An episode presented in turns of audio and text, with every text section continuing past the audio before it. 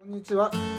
ざわです。ジローです。採用が馬第82回始めたいと思います。さて今年ももう終わりますね。まあ早速ですが、ざわの雑学からいつものように始めたいと思いますが、はい。世界人口が80億人を超えたというニュースがありましたけども、えー人類が誕生してから、なんかガンダムみたうんいな工場ですね。まあ、人類が誕生してからはい。今まで何人ぐらいの人間が生まれてきたと思いますか難しいことを聞きますね。まあ、今回の雑学はそれがハイライトなんでえー、もうもうもうかんかん。勘勘でえです、ー一千億。ああまあまあまあまあいい線いってますおお。約700億人と言わおお。へえ。れるまあそんだけの話なんですけど まあ随分生まれてうん随分人が死んでると、あーなるほど。まあでも人類繁栄の歴史なんて、うまあ、例えば恐竜の歴史にん。はと比較して考えるともうほんの一瞬ですからい。まあそうっすよね。あの今までの歴史を一年で表すと。今、えー、人人類の歴史は12月31日のなんか11時55分とかあそうそうそうそうそうそうそうそんなもんだけどこの間にでも我々はもう700億人も見送ってるわけですねそうです、まあ、この中には多分ねすごい気の合う友達になれた人もいたでしょうし、はいやまあ、嫌なやつもいたんでしょうけど、まはいあ、いろんな人がいてはいとりあえず今この地球上にはは80億人のそれなのにあまりにも自分って友達少ない なこんないっぱい人いるのにさそういうことまあそう言われてみれば僕は本当友達少ないなまああんまりまあでも少ないなりに面倒くさくない付き合い方してるんでいいかなあーなんか人一人があのちゃんと把握できる、と、えー人数って100人くらいでしたっけねあそうなん確かあのいやもちろんもっと多くの人と出会ってるしうん、あ例えばあの顔見たら「あああの人」って分かるかもしれないですけどあ、うんちゃんと仲良くなれる、あーえなるほどねー限界の人数の目安が確か100人くらいじゃなかったかな確か100人ってでも結構キャパ広くないとなれないな難しくないああ100これ人100人分の誕生日とか覚えられないんだけどあそれは覚えられんけど例えばそのえーっと何かあった時にそいつを助けてあげたいって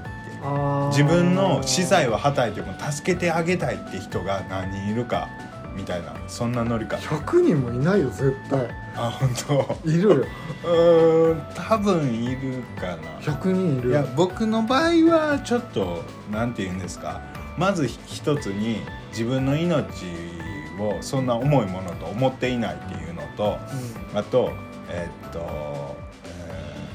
門戸が広いん、おー100人も絶対いないわ あの多分片思いの人もいっぱいいると思いますいっぱいいると思うんですけどでもうんそうねなんかあったら助けてもいいかなって思える人はまあそれぐらいはいるんちゃうか なすげえなすごいなんか好感度上げてきた台本じゃないなよやりやり方が汚ねえなすげえなでもなんか人を6人返すとどんな人ともつながれるっていう話があってあ,、あーうんうんれすげえなと思ったんですよあーなんかスノーデンさんの映画でもそんなんやってましたよあそうですかあのそのアメリカのうん CIA かどっかようわからんけどこう情報をあー世界中の人々の情報を得るためにうんえーまあ6人6人かなまあ、うんあの紡いでいけば目的の人物に当たるみたいな、 80億人もいてうたった6人で世界中の人とつながれるってすごい話だよねん、すごいね 僕に当たった時点で詰むと思うんですけどねいやいやいやいやいやいやいやまああの片思いの逆もあるかもしれんや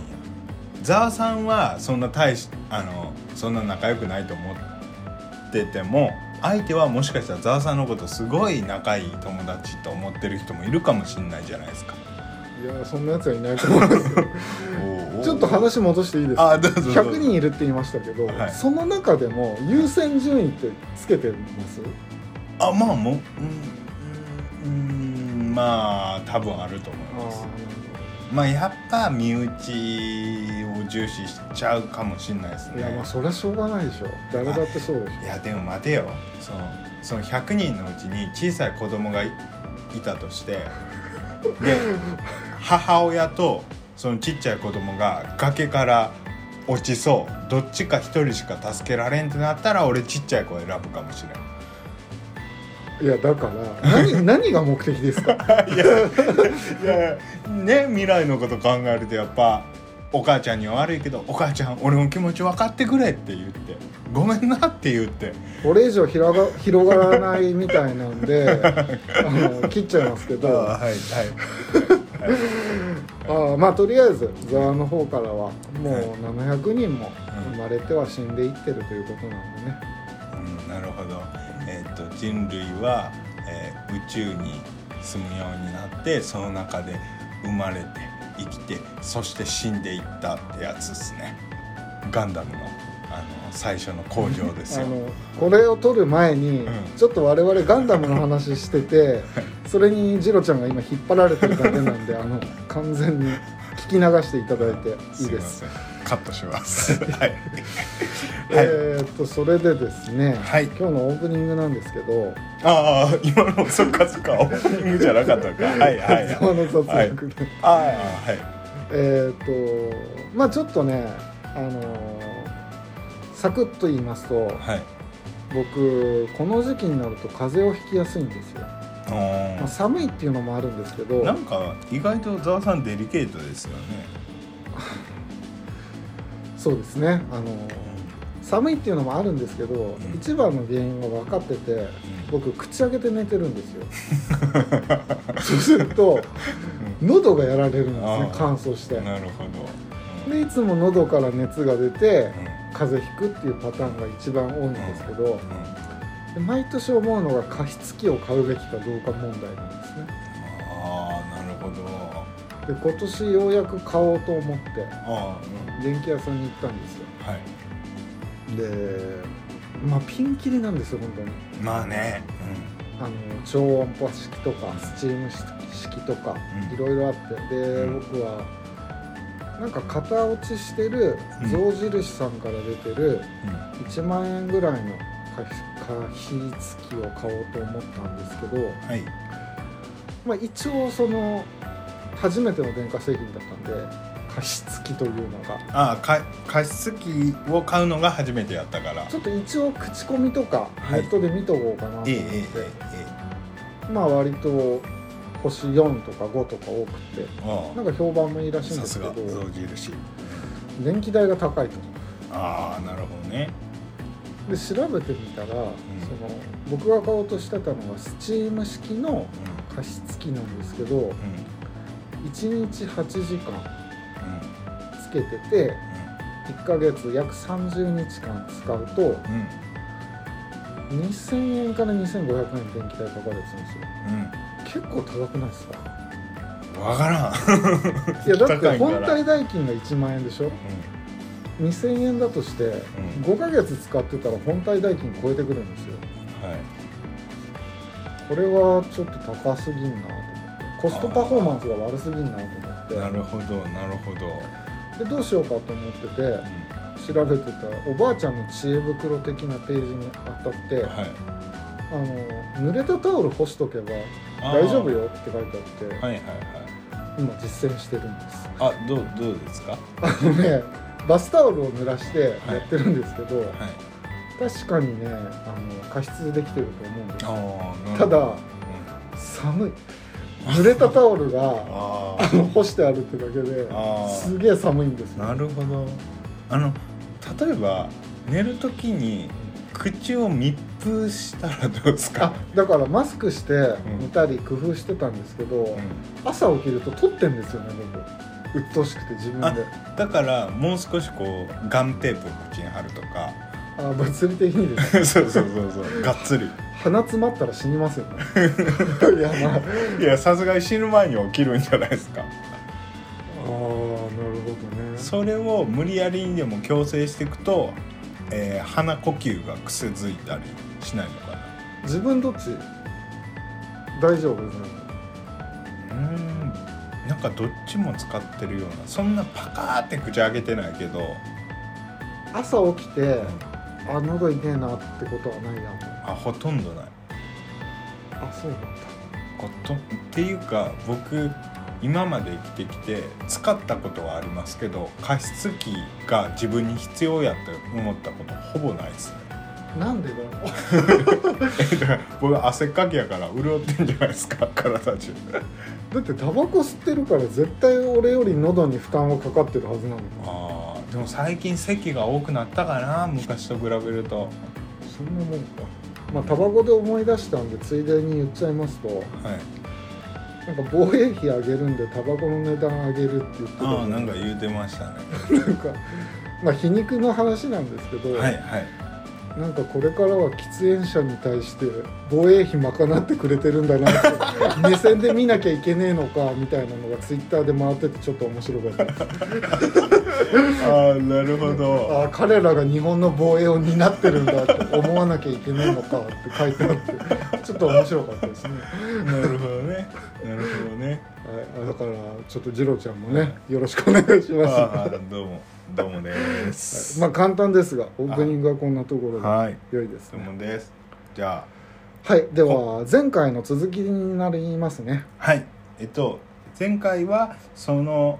日本の食料危機に関して、えー日本の食料の自給率に関してざーっと、まあ、他国と比較したりしながら喋ったんですけども、はいで、まあ、日本の食料自給率は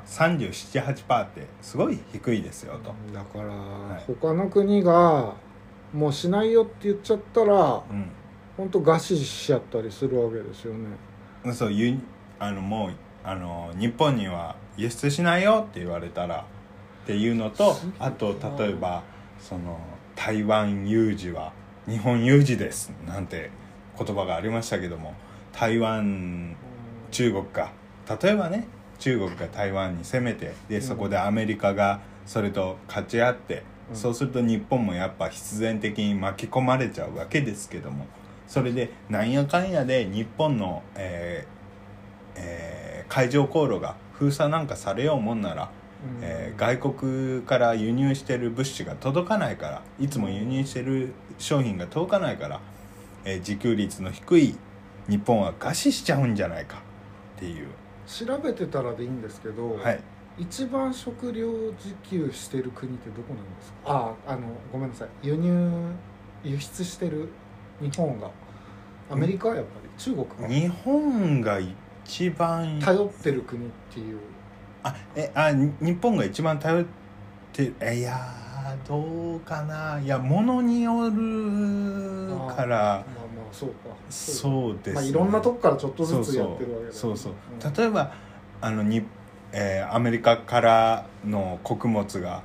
えー途絶えたら困るしで、うんえーロシアからの化学肥料が途絶えたら困るし中国からのそういうレアメタルとかそういうのが途絶えたら困るしとか それはいろいろあり面ま倒すくさいよねいろんな国にやっぱいい顔していかないといけないってことでしょ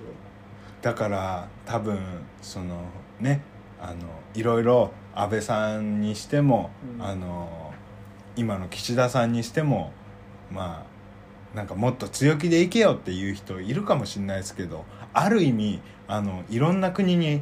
いい顔するのが生存戦略とも言えるのかもしれないですね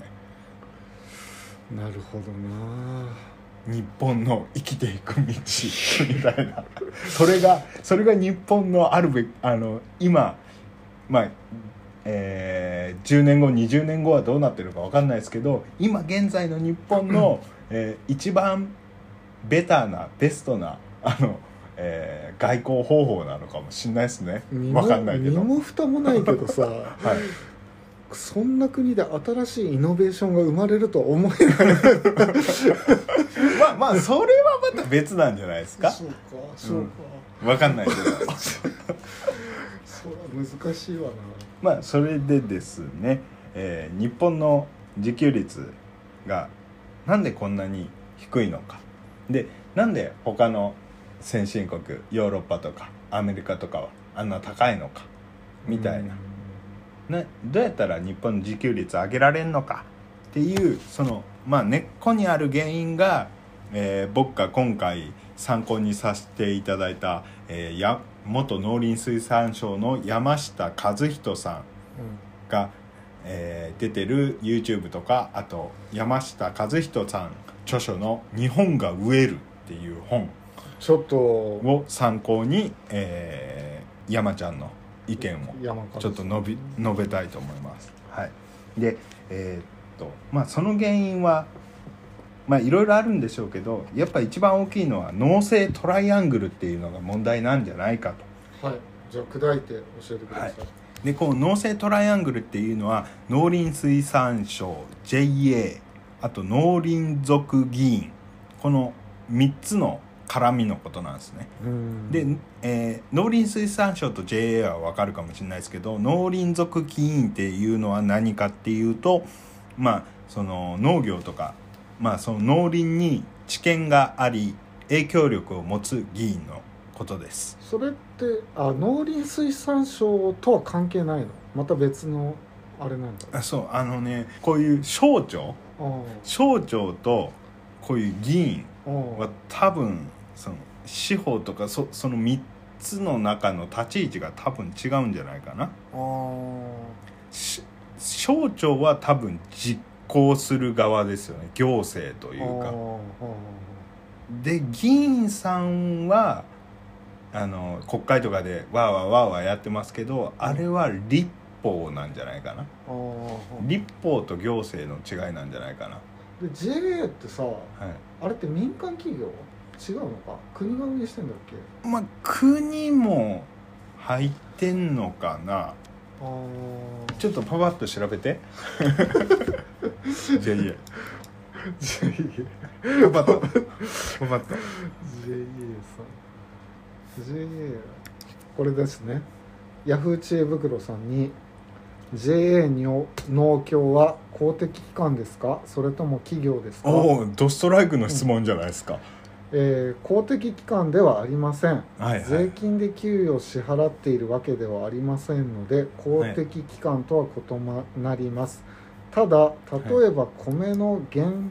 配政策において減は反政策ですかね減減反政策減反政策においては農家別の取りまとめをしたりとか、えー行政の下請けをしていますとうんで企業でもありません、うんなるほどうありがとうございますん、はいそんな感じですなるほどはいなかなか立ち位置が美味しそうですねそうなんですでここの農林水産省 JA 農林族議員この利権とかもちょっといろいろ根っこにあるんじゃないかっていう話でちょっとねできるだけコンパクトに分かりやすく言おうと思うんですけど、はいなかなかちょっとややこしいので、ま、頑張ります。はいやってください、えっとまずですね、えーちょっとなんか歴史こういうことがあったよっていう流れの中でなんとなく利権がわかるかなと思うので、うんこういうことをやこういうことをやって、えー争ったり対立したりみたいなことがあって現状こんな感じだよっていうのを言いたいと思います。なんか分かりにくそう だまあこのこの3グループがどういうことをはいはいどういう対立をしてどういうふうに、えー今までやってきたかっていうはいはいその中に利権も見えてくるかと、はい、でえっとですねまずは、えー最初に、えー農林水産省がはもともと言ったらしいんですよ最初あの農地をいろんな農地を集積して、うん大規模農業にしてコストダウンしてうん生産をやってこうやあいいじゃないみたいなことを最初に言ったらしいんですねのおういいじゃんでも、えー JA と農林族議員が反対したらしいんですよおうちょっと待ってね農林水産省はもっと自自給力を上げろっていう考え方だけどうん最初ね最初ねうんうわー最初ってところがな今は違うって意味だもんなそうそうなの JA は、えー多様な農業が必要だと主張したんですね、そのえー大規模農業をしようって言ってる農林水産省に向けてでこの多様な農業って何のことだっていうと、うんその小さい農家零細農家をあの温存しようとこれからもあの続けてもらおうと、そのみんなくっつけて大規模農業じゃなくて、えーその人たちがあのそれぞれやる多様な農業が必要だって言ったんですね。で、えー自民党の農林族議員も、うんえー JA と同じ意見を言ったんです。でここで、えーっと JA と農林族議員には、えーその反対することによってうんどういうメリットがあるか、まず JA に関して言うとこの JA って JA バンクっていう、まあ、あのバンクがあるわけですよあの、えー特に地方なんかで言うとあの JA バンク使ってる人いっぱいいるんですけど僕も銀行でしょそうそうう銀行ですね言ったら金融機関です、僕も多分口座持ってんじゃないかな多嘘分全然使ってないと思うけどへ田ー舎行くと結構持ってる人いっぱいいるんですよへえそうなんそうそうでそこにその、えーそういうちっちゃい農家さん、まあ、ちっちゃい農家であったりその兼業農家とかしてるだうん方々、まあ、兼業農家してる方々って平日は普通の会社勤めしてうん休日にしあの農業やったりするから、まあ、規模はやっぱ小さいわけですよあ、はいそういう人たちもひっくるめて、まあ、小規模農家とうんちょっとします、うんでそういう小規模農家の人に JA バンク使ってもらうわけですよで、うんうん JA の組合員になってもらうわけですようんこれってもちろん組合員になるといろいろメリットがあるんですねあの農家さんたちにとってねそうそうそうそうそうあのーその農機具のメンテナンスとか修理とかうんああなえーるほどねをあの融通してもらったりあとその販売市場うん自分で開拓するのあの例えば会社員普段やってる人がいちいちそういうマーケット探したりするのって面倒じゃないですかああでなもるほど JA はもう持ってるわけですよ、うんそういううん市場をなるただまあ手数料を払わなきゃいけないんですけど JA に、ほどうんでもあのやっぱりそそういうのをもう JA にあの丸投げできちゃうから便利なわけですよねだからまあ持ちつ持たれつあー。なるほどね小規模農家の人も、えー得するしうんあとあのメリットあるし JA も手数料もらえてメリットあるしうんうんみたいな感じででそれを話したくない JA うんいや逆にははい大きくするとはい別にお大きいところがはい JA に入るってことになってはいはい別に変わんないんじゃないのうんまあちょっとそこは分かんないんですけどそ僕の僕個人の想像で言うと、うんやっぱりリスクがあるんじゃないですかやっぱりちっちゃいとこいっぱいだと少しぐらい離れたってあまなだいちょ貯蓄はいっぱいあるわけじゃないですなかるそうでも大きいとこだとそこ離れちゃうとほどなるほどあーすごい痛手があるからじゃないかなとは思うんですけなどるほどねそうはいでえーっとさらにえーまあ JA に関してはそういうメリットがありますようんで農林族議員に関してはどういうメリットがあるかっつうと農林族議員はまあ票が欲しいんですよああそうだのそうだそういうやっぱ田舎行くと本当組合員の人って多分うちのだからじいちゃんとかも多分そうだったと思うしあのもういっぱいいるんですよみんな JA にお世話になってるんですよ田舎の人ってみうん全員が全員じゃないですけどだからそういうところの票が欲しいわけですねああ組織票みたいになるわけだねまあそうですね、うんそうですねだからあの反対したんじゃないかとその農林水産省が大規模農業してコストダウンしていっぱい生産していきましょうよっていう案にうんうんうんそうあーさらに JA はそのまあそういう小規模農家の人から集めたお金を貯金してもらったお金をウォールストリートで運用して高い収益を得て JA 自体もそうだし組合員の人たちも還元しますよとうんまあ別にでもわ今のところそんな悪いことしてる感じではないけどねだってそうそうそう投そう資にも成功してそうそう利そうウ益をいててィンウィンですよねウィンウィンだよねんそうただそれってうんあの JA とその農家の人々うんの話であってうん国全体で考えるとやっぱあのね自給率上がっていかないじゃないですか大きい目線で見ると、でもちっちゃい農家がどんどんどんどん増えていけばうん、いいだけの話じゃないあでもえああ生産率が悪いのかーそうそうすごい悪いんですあよあなるほど小さく細かく細分化されればされるほどで農家さんと JA にとってはうん今のところウィンウィンそうそうだそうけそうそうどそうそうそう国全体で見た時にそう自そう給力足んねえぞっていう食料危機とかのことを考えるとちょっとどうなのっていう感じなんですよねなるほどなそうそれは困るよそう、えーでですねでそっからザクッと飛びましてそっか農家さんは農家さんで困ったら別に産んなきゃいいだけだもんね自分のところで食っちゃえばいいもんねあまあまあそれってやっぱねあのやっぱ戦時中とかもそういうことがあったわけですよねあのそうだよ都会の人はお米困っちゃってであの田舎に行って高いお金払ってそうだ着物売ったりしてた譲んだねそうそうそうそうそうそうそうそうでですね、えーまあ農政トライアングルの話に戻りましてうで2020年に計画の見直しがあったんですねん、2020年最近ですねもう最近最近でえっとですねあごめんなさいその見直しの前に、えっと減反政策ってあのさっきもヤフー知恵袋でありましたけどはいはい、うん、減反政策っていうのがあってこの減反政策ってまあ要はそののあのす米の生産減らしていこうっていう政策うーんなんですけどこれなんでやったかっつうともう供供給過多になっちゃって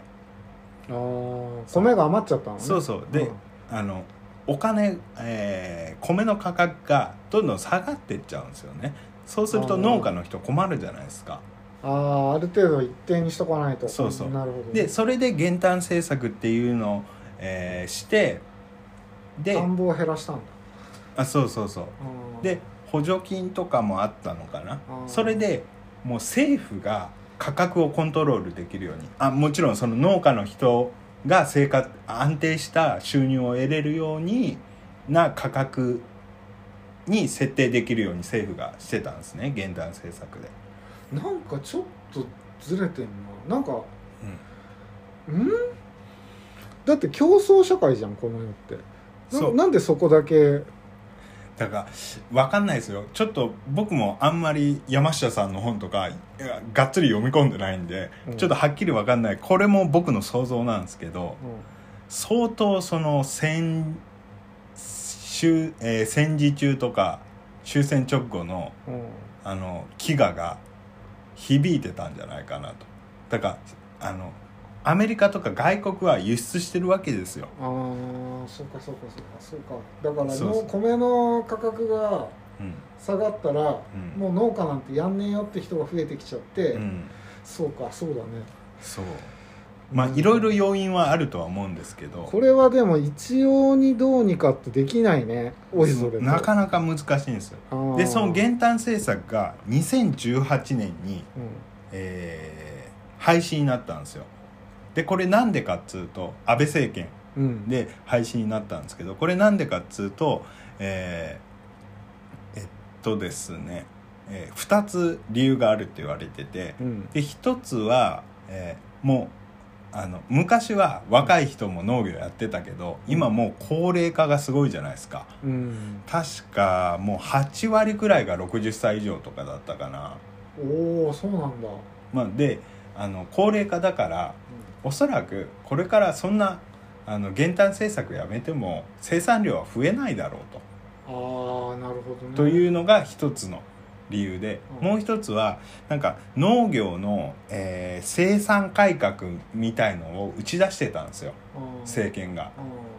うでもそれに反するよね減反政策っんていうことではいはい減反政策は廃止したらしいんですよね。あーはいはいまああのーでこれちょっと JA は困るわけですよね大規模にやられると。はいうんで2020年に計画の見直しがあったらしいんですけど、えーまあ、そんな背減反政策の背景もありつつ、2020年に計画の見直しがあってうん農林族議員が食料自給率目標を掲げるべきじゃないっていう意見が出たんですよ。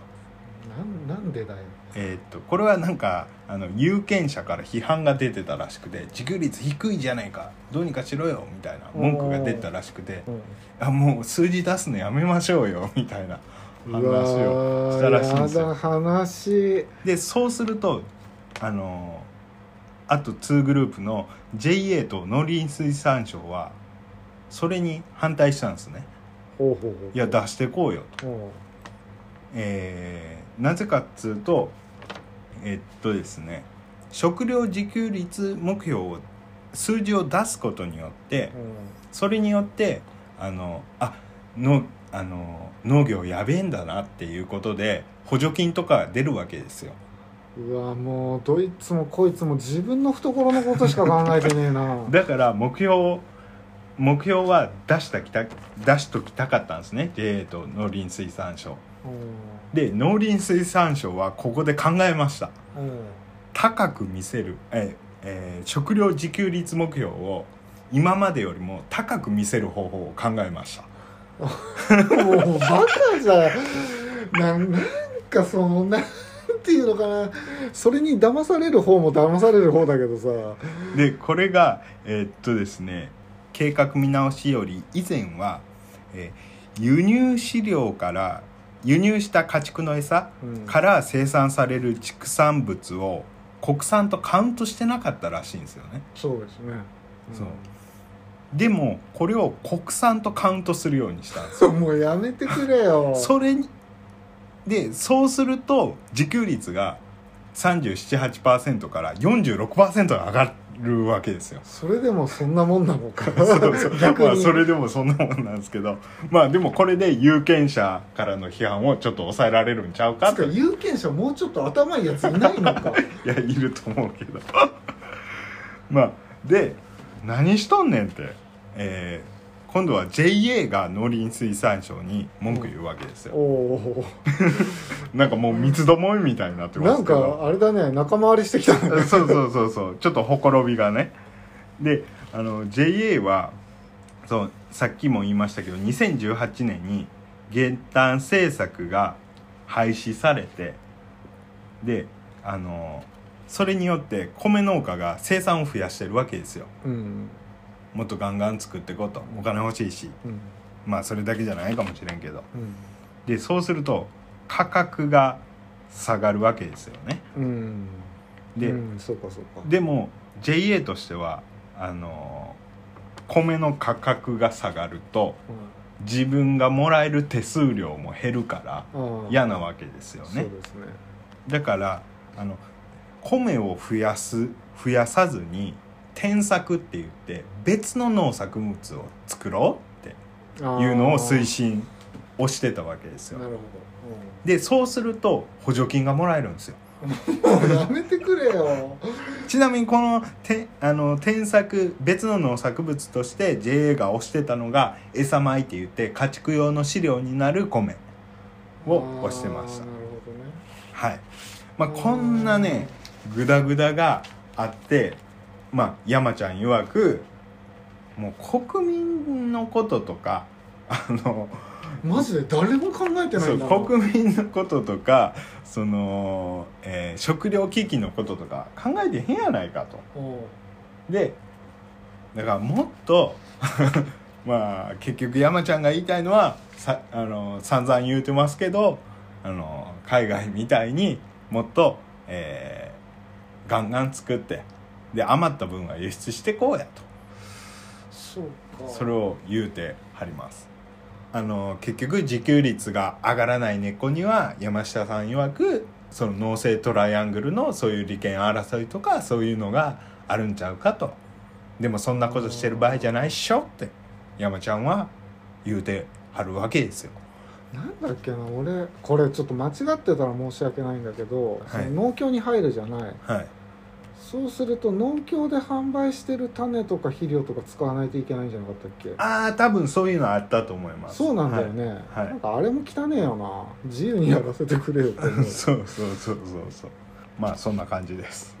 あーはいなるほどなまあそんな感じがありましてで最後に、まあ、米を中心とした食料自給率の歴史を、ちょっとうんえー近代の歴史を話そうと思います、はいまあ、これによってあのーまあざわさんの危機感をもう少し煽ろうかなっていう僕の魂胆です、はい、うんはい逆に農協に入ればいいのかいやでも国としてはやばいですよねうん食料危機なだだからからそれは、ん全部コントロールしてるから、い市場に流さなきゃいいだけだもん市場市場に流す時にめちゃくちゃ高い値段にしちゃえばいいだけじゃん自分のところは苦しまないえそうあ組合員としてはってことですかえでもえそれってざわさん自分のことしか考えてないですよね消費者のことを考えるとそれダメですよね絶対ダメですよだからもう JA を改革せなあかんなんて意見も結構ネット上には結構出てますねまあはでいもこれは本当だったらうん JA の人とか呼んで話したいとこですよねいろいろ聞きたいですよねうんいやな多分 JA には JA のいろんな言い分があると思うんですまあよまあそうそうあくまで僕は山ちゃんの立場からし か、まあ、山ちゃんの立場から俺というフィルターを通した言葉でしか喋ってないから、まあそうなんだよねいろんなところにいろんな事情があるからそねうそうそうそうでごめんなさいあの時間も時間なので、はい巻きでいきたいと思いまはいどうすぞ、はい、じゃあ米を中心とした食料自給率の日本の近代史はいはいですね、はい、まず江戸時代はい江戸時代から言っていきたいと思います江戸時代は、まあ、鎖国ほぼ鎖国してたから、いほぼ食料自給率は100%やったわけですよ全てのものに関してまあ人口も少なかったしねでもねこの頃には江戸ってすごいあのー衛生面とかもいろいろ整ってたりしたからああのーえっと江戸時代後半には人口3100から3500万人いたらしいですあでもその江戸にすっげえ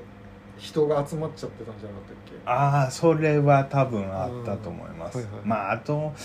どうなんですかね今よりかはやっぱ結構格差もあったでしょうあしねあなるほどね、まあそんな感じでまあ食料自給率100%やったんですけどまあとはいえたまには飢饉でピンチになることもありましたよそうとだよなでかい台風とか来たら一気にあれだもんねでやっぱこの頃からさつまいもの栽培が奨励されてたらしいですあー気候や土壌の影響を受けにくいとなるほどなはい、で、えーその後明治時代に入りまして明治時代って1868年から1912年と言われてます、うんはい、で明治時代のまず前期うん前期には、えー人口は3700万人ほどだったんですううねうでこっからね新政府はもう改革もう明治維新ですからうんうん改革バリバリしていくわけですようんで外貨を獲得するために、えー新産業を育成したり貿易促進に力を入れていくんですねうんもうこの頃をまあ日本の産業革命なんて言われたりしてますう、んなるほどねはいもうね周りはもう列強がいるわけですよもう地理も毛 量地理毛量もう 難しい言葉使わないでいいよもう欧米のさまざまな強国がいるからうんもう多分新政府もほんま必死やったんですよあの、うんちょっと前にアヘン戦争っていうのがあ中国あ大陸であって、いもうほんまに悲惨なことになってたらしいんですね、うんあのどこやったっけえー、毛利さんのところの、えー長州あーあの長州の高杉晋作さんなんかはあのアヘンあのその頃アヘン戦争の後の清に行ってう、ん中国に行ってもうほんまに中国の人が、まあ、清の人がうんもう欧米列強に虐げられてて、もう誇り誇りをもう踏みにじられてるような景色をすごい見たらしいんですああよなるほどなだからそういうのをやっぱ新政府の人は見たからうんだからマジで自分らが生き抜くためにはあのマジで自分らもあの列強と同じテーブルに並んでうんあのガンガンやってかなあかんっていう危機感があったんですね気概がありますなそううんまあいいか悪いかは置いといてただそれがまあ言っちゃえばその東南アジアとかに進出していくああなるほどのにもなったわけですようんうんうんそうもう北にはロシアっていう強国があって、おうまあ、それで日露戦争ではちょっと勝ったんですけど、あはれもすごい話だよない、いや本当にまあで戻りまして、はいえー貿易促進に力を入れて、えー、と生糸やお茶に並んで、重要な輸出品に位置づけられていたのが実はお米あそうなんだへえそうなんですで米が最も盛んに輸出輸出されていたのが神戸港でえーえっとですね1878年と1888年に、えーお茶を抜いて、まあ、お米が輸出額第1位になりましたよどどこにやってと。んたのどどこの国に輸出してえっとわかんないです すいませんたの、はい、すいませんざっくりいきますざっくりでえーっとですね当時の、えー政府文書によれば1879年から88年の10年間の平均で、うんえっと、国内消費量、おうえー470万トンに対してもう5万トンが輸出されていましただからまあそんなおーべらぼうに輸出してたわけじゃないですね全体の比率からするあでもさあごめんあの5万トンって俺の中でさ、と、はいイメージとしてはい、ものすごいものすごい量っていう、まあ 印象ももの印す象をごい受けてるものすごいです ものすごいです5万トンだぜだってまあまあ比率にすればまあまあ少ないけどはあまあでそうもガンガン輸出してましたと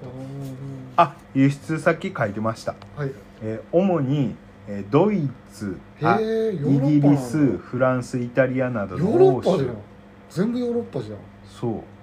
う日本産米は品質が高く評価されてた、まあ、特にイタリアとかスペインってお米生産してますし食べますからあねーリゾットとかパエリアとかそうそうそうそうそうそうそうそうあそあの地中海性気候っていうんですかあーあの辺そっか米栽培に適してるっぽいですよねそう言われてみりゃ米食ってるな、うんそうそうそうそうでまああのーまあ、このように輸出してたから明治時代の前期は、えー自給率が100%超えてましたよとすげえ明治で超えてたんだ100そうそうそう知らんかったわで明治時代の後期になりますとほう今度は輸出国から輸入国になるんですねあらまこれはなぜかっつうと、ほうえーお米の輸出量が過去最大となった1888年の翌年うん89年に、えーまあ、災害ですよね暴風雨による水害で、えー収穫量が、えー、なるほどな85%まで落ち込んであーあの食品って少し減るだけですごい価格が高騰したりあー下がったりするらしいです。そりゃそうだねはい、で、えー米の値段が暴騰し、えー翌年には不足分を補うため29万トンのお米を輸入することになりました、 29万かああ、はいちょっととんでもねえ数だねはい、でまあ米の暴騰あー高騰は簡単に収まらず、えーまあ、全国各地で米騒動が起こって都市部では餓死者が出たらしいですええまあそれぐらいやばかったみたいですああそうなまあただまあなんやかんやありましてその後もまあ人口は増え続けていくわけですねのかうんえー明治前期には3700万人だった人口が1911年には5000万人、でうんえーさらに15年後の1926年には6000万人を超えうんもうさらに、えー1940年にはうん7200万人にまで達しましたとだからもう江戸時代末期と比べると倍倍以上になってるわけですよねバンバン増えてた時代ですねバンバン増えてますここまでだからえっと80年くらいかな80年くらいで倍以上になったわけですおおほうほうほうほうほはい大正時う代、うんえー昭和初期に入りますとですね、まあ、米の自給率は100%を下回り大正時代には94%昭和初期には85%まで下がりましたあ昭和初期で85%なんだへはいえそうなんですこの頃えあー朝鮮半島とか台湾を植民地にしてたんですねあー日本ではいはいはいでそこでもお米を作っていてうんで、えーそのお米とかも使うようになってたんですねうんうんうんでそのまあ台湾とか朝鮮のお米も入れてもうんうんまあさっき言ったように昭和初期には85%うんだったみたいですねでまあえっ、とインドとか、えー、仏領インドシナまあ今のどこやっけな仏領インドシナってベトナムとかかなほうほうとかあとタイから輸入してたみたいですねああなるほどね、はい逆輸入みたいな感じなのか逆輸入あごめん何でもない続けてくだ さい多分このインドとか仏領インドシナとかタイはまだ日本領じゃないからあはあいそうかそうかそう植民地じゃなかいからそうかそうかそうかそうかそうそうそうそうでえー、ただ1918年には2年連続不作によって、えー米の値段が高騰してまた米騒動が起こったりしますとあでもあれか、俺たちも米騒動あったねそういえばけあのタイ米とか結構積あ極ー的に食ってましたねうん、言うてましたねだから結構近年までうん、米って結構安定供給するの難しいのかねやっぱ気候によってああれだからあまあそうですね結構災害とかでもあ変わのって時きマますジよ、でね、米手に入んなかったんだよなうちはひいきにしてるお米屋さんがいたから、うんうんうんあの優先的に結構届けてくれてたのようんうんうんでもめちゃくちゃだったなあの時なんか覚えてたわ覚えてるわ俺小学生ぐらいだったうかんうんなああなるほどねなるほどねまあそれででえーまあこれもう第二次大戦に突入してるわけなんですけども、おえーまあ、国内では、えー1933年をピークに、えーまあ、米の生産量が停滞するようになって、えー終戦した後1945年には582万トンにまで落ち込みましたとそのさっき言ったピークが1,000万トンくらいやったらしいんです半よ分じそうほぼ半分くらいに、えー落ち込んだんですね。ゃんおーこれってまあ大きな理由として農業を担ってた男性の多くがあー徴兵されて戦地に送られてなるほどでなさらにはいいいあの肥料とか生産資材も不足してきたためあーと言われてます、はいはいそうそれで太平洋戦争が始まると、うんえーまあ、戦況の悪化とともに、うんえー外国からの米を輸入するのが確保確保が難しくなっていくんですね、うんまあ、シーレーンが破壊されていくわけですよなるほどえーなんかありましたよね ABCD 包囲網でしたっけああ知アってるメリカイギリスチャイナオランダかなあは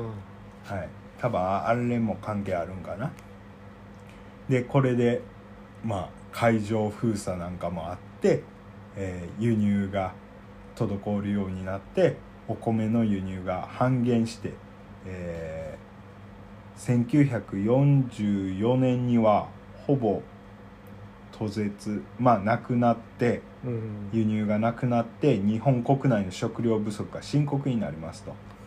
あーほんほんほんほん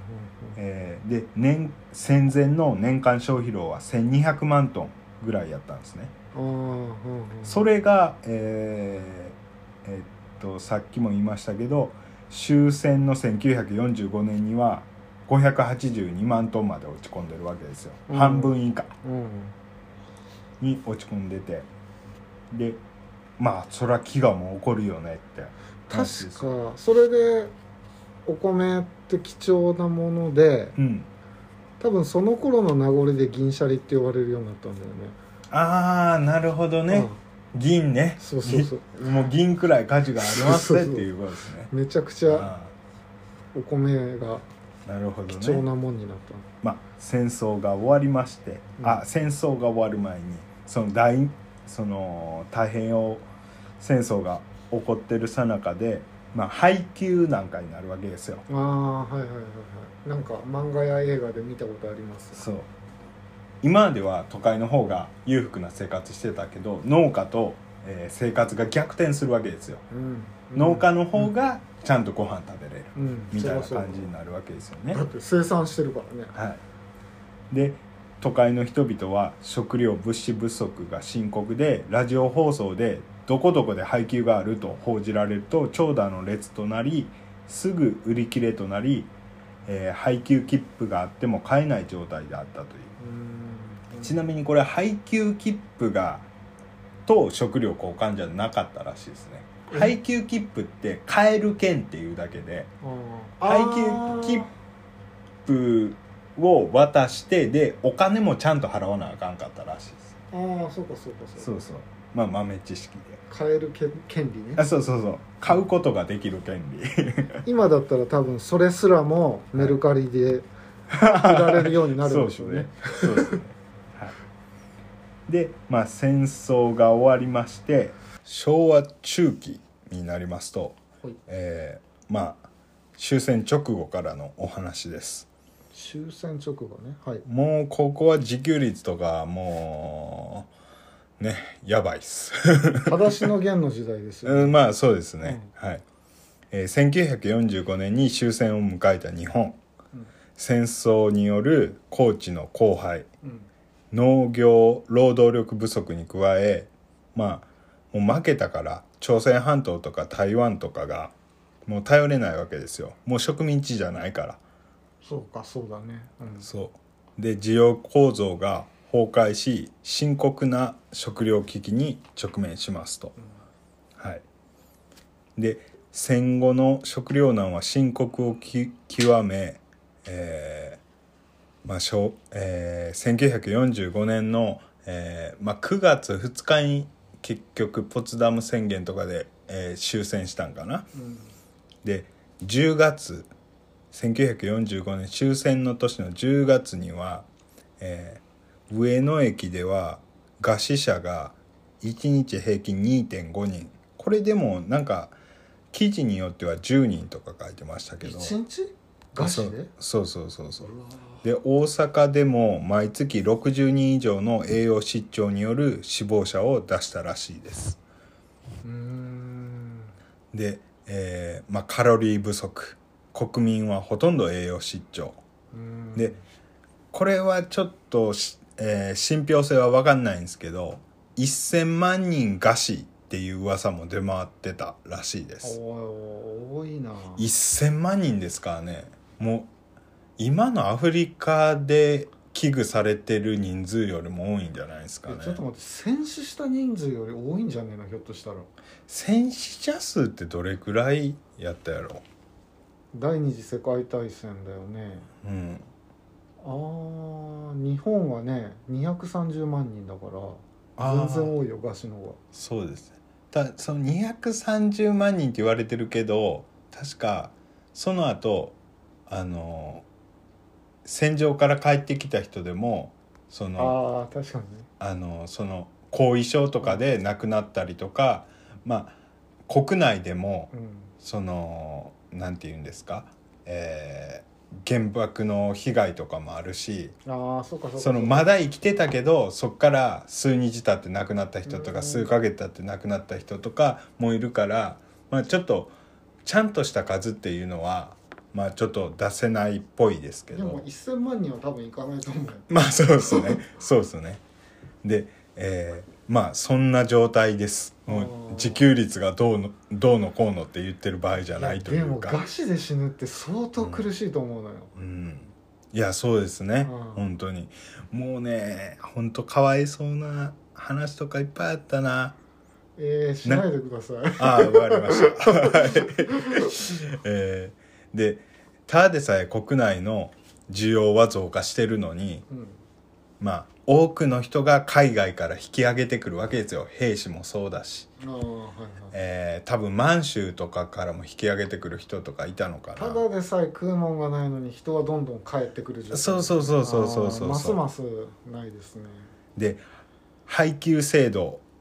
も、あのー機能不全を起こして、えー闇市が、あの出るわけですね。そうですねで闇市では普通の値段やったら普通の値段の10倍くらいとか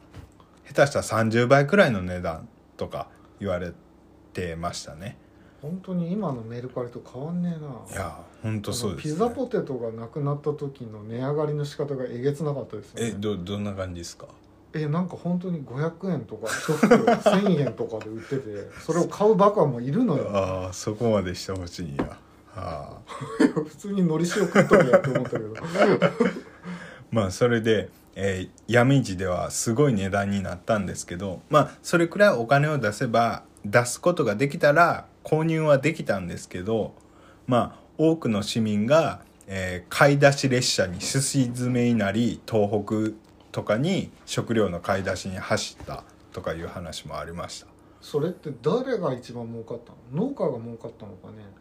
うーんまあだとは思いますけどううんんそうですねまあでもうんちょっとねちゃんと記事は見つからなかったんですけどまあ終戦直後はあの田舎の方でもまあ混乱はしてたみたいな話はありましたね。うーんはいうん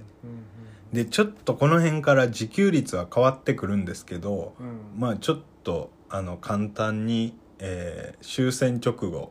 うどんなひどい状態やったかっていうのをザザーっとちょっと話していこうかなと思います。えーっとまあ GHQ が来て占領統治下の日本で、えー米兵はと人通りの中で女性を乱暴したりするんですけどあーなんか映画とかでよくあるなそうただ人々は見て見ぬふりをして、えー警官も無力だったらしいですねこれあの昔はもう耳右から左みたいな感じで「へえ」みたいな感じで聞いてたんですけど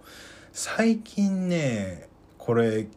改めて聞くとすげえ恐ろしいなって思うようになっいやて恐ろ しいよほんまに警察が助けてくんないわけですからねでも今の今だって沖縄じゃちょっと怖いことになってんじまあそうですねゃん、うん沖縄はねちょっと入ればもうさうんアメリカ領になっちゃうからさ、そうですねこっちの法律が効かないとか面倒くさい手続きがいったりするから、うんうん、まあそれでえーっと、まあ、戦時中特務機関班長だった児玉義雄さんほうなんか聞いたことあるんちゃい児ます玉かさんねって聞いたことあるな、まあ結構この人あのよく、えー歴史とかで出てくる人なんですけどうんまあその児玉義雄さんは戦後関東任侠系ヤクザを統合しあー警察に代わって町の治安維持をさせ、えー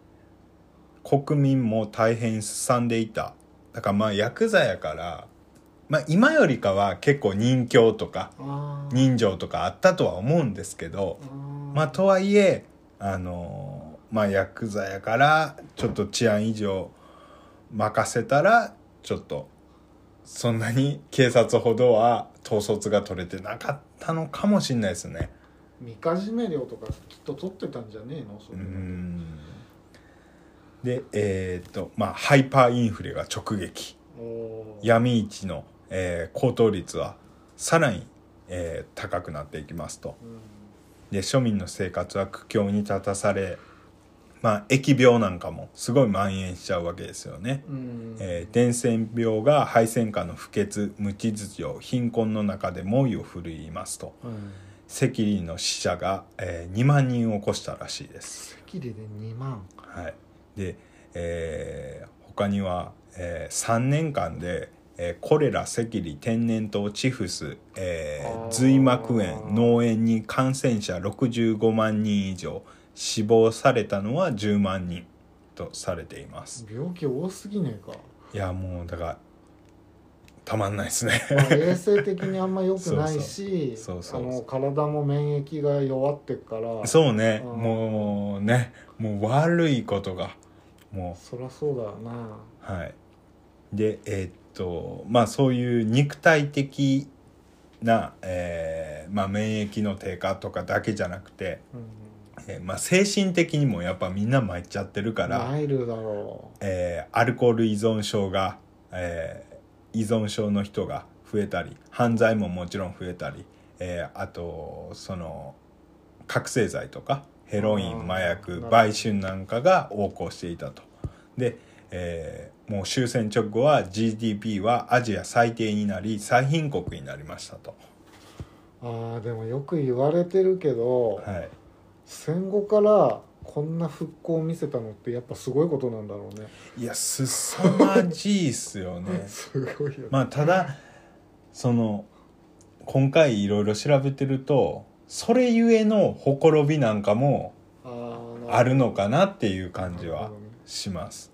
うんはい、急激すぎたんじゃないかなっていうのも感じれましたでえーっとですねうんその後まあ少しずつ落ち着いていってうん本格的にお米の輸入ができるようになったのは終戦後5年後の1950年以降だったと。はい、でタイビルマ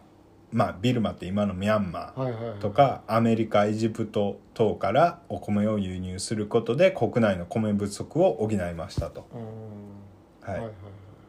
でですね、えーここから奇跡の復興が始まっていくわけですよ高度成長期に入っていくわけですね、どんどんね、うんえー1952年には10年後までに、えーまあ、米や麦の国内自給の達成を目標とする、えー食料増産5カ年計画を立ててうんで、えーさっき、えー終戦直後とか直前とか、えー582万トンとか言ってたのが1950年には938万トンになり、 138かあーでえーっとさらに17年後の1967年には、えー1445万トンへ、えー約20年で1.5倍になりましたと。うんうんはいで、えー約70年ここでやっと約70年ぶりにお米の自給が達成されることとなりましたうとんうんやっとかそうあーえっ、とまあ戦前からあの輸入とかもしてたんですよあーはいはいねはいでその前自給してた頃から、まあ、70年ぶりにうん再びお米が自給されるようになりましたとで、えーただこの後、えーまあ、えー西洋の文化がガンガン入ってきますからお米お米の自給率が減っていくわけですねあーそうすると消費も減少していって増産によりお米の自給が達成された一方で食生活が多様化し1962年の、えーお米の1人当たり年間消費量118.3パあ3キログラムをピークに、まあ、どんどん、えー消費量が減ってきますと。で、えー生産が需要を上回り大量の過剰在庫が発生するようになったため、えー1961年から生産調整が本格的に実施されますと。うんうんはい、で、えー1200万トン前後だった生産量は、えーそこから約50年で800万トンにまで減少うんうんで1人当たりの年間消費量も、えーさっき、ひえー62年に118キロって言ってたのが50キロまで減りましたと。うんうんうんで、えーまあ、自給率自体も、えー、65年には73%やったのが40%程度まで低下しましたと。でこの中で減反政策とかもあったんですよね。減反政策があって、えーまあ、価格を整えようとうん、はいそんな感じで今に至ります。米うんいやー本当にねはい時間とお金さえあればはい田んぼからやりたいぐらいですよなるほどねまあしかしそのなんていうんですか大規模農業をすることによってコストは下がって生産量は確かに上がるんですけど、まあ最初はまあそういう政策を進めていくにしても最初はいろいろねごちゃごちゃするでしょうね昔からの自分ところの土地がっていう人もいるでしょうしうんなんかね僕の地元でもうん僕の地元田舎ですからあの、えー米作ってはる人とかもいるいっぱいいるんですけどえっと僕の同級生の家が米農家やったんですよねおー米専門で。うんおうほうほうほうでどんどんどんどん拡張していってうその同級生のお父ちゃんの代んの時も結構あの広範囲でやってはったんですけどうんその僕の同級生息子の代になってさらにいろいろ手広くやってっておうで今では結構儲かってると思うんですけどおうまあなんかちょこちょこ周りから悪口とか聞いてましたねああーあそこの農場のせいでみたいな話となかるほどな妬まれることもそうそうそうまあでも国全体で考えるとちょっとやってかんと有事の際にはどうすんのって話そこは人雇ってないのかあ雇ってます雇ってますあの多分募集もしましたよいやー悪くないなあの僕のその同級生、まあ、A 君 A 君がやっててその他に、えー僕の同級生の B 君 C 君とかはそこで働いてるとか言ってましたねそうまあとりあえずはい条件は分からんけど、はい美味しいお米は食べれそうじゃん 普通いろいろねあのその A 君はねあの本当いろいろ頑張ってますよあのその無農薬栽培の米も作ったり普通の米肥料、えー普通に農薬つく使ってる米も多分作ってるとは思いますけど無農薬とかあのヘルシー志向な米とかも結構作ったりまあ少しやけど野菜とかもやってるようになったかなまあ結構大規模にやってるみたいですねあのパッケージとウェブの方やらせてもらえないかなそう,、いう方から入ってった方が早いじゃんそう我ね々ホームページみたいんやけど、うんホームページは別にシンプルでまああれあのいい感じなあシンプルでいいんじゃないかなと思ったんですけどパッケージは確かにちょっと入り込む 余地はあるかもしれないやろう 営業かけていかないといやそういうとこから、そういう農家さんとかね、はいはいつながりを持っておけば自分の畑をそのうち持てるんじゃないかああそうです ねえでもでも自分の畑を持つっていうことはそのちっちゃい農家が増えるってことじゃないですかああそうだからあの傘下に入らないと手下にならないと日本のでとりあえず、う自分たちが食べる売らないで、ん自分たちが食べる分だけ育てられればいい後から考えりゃいいよそんな ことは何をするにしたっててかあのなんつうんですか自分の農地を例えば持ったらそれをだからその A 君の農場にあのレンタルするああなるほどみたいなねあその小規模農家でそのレンタルしてはるところなんかも多分いっぱいあるっぽいんですよね。それによってあの、えーまあ農地は財産って言いますからねなんかやりようありそうだ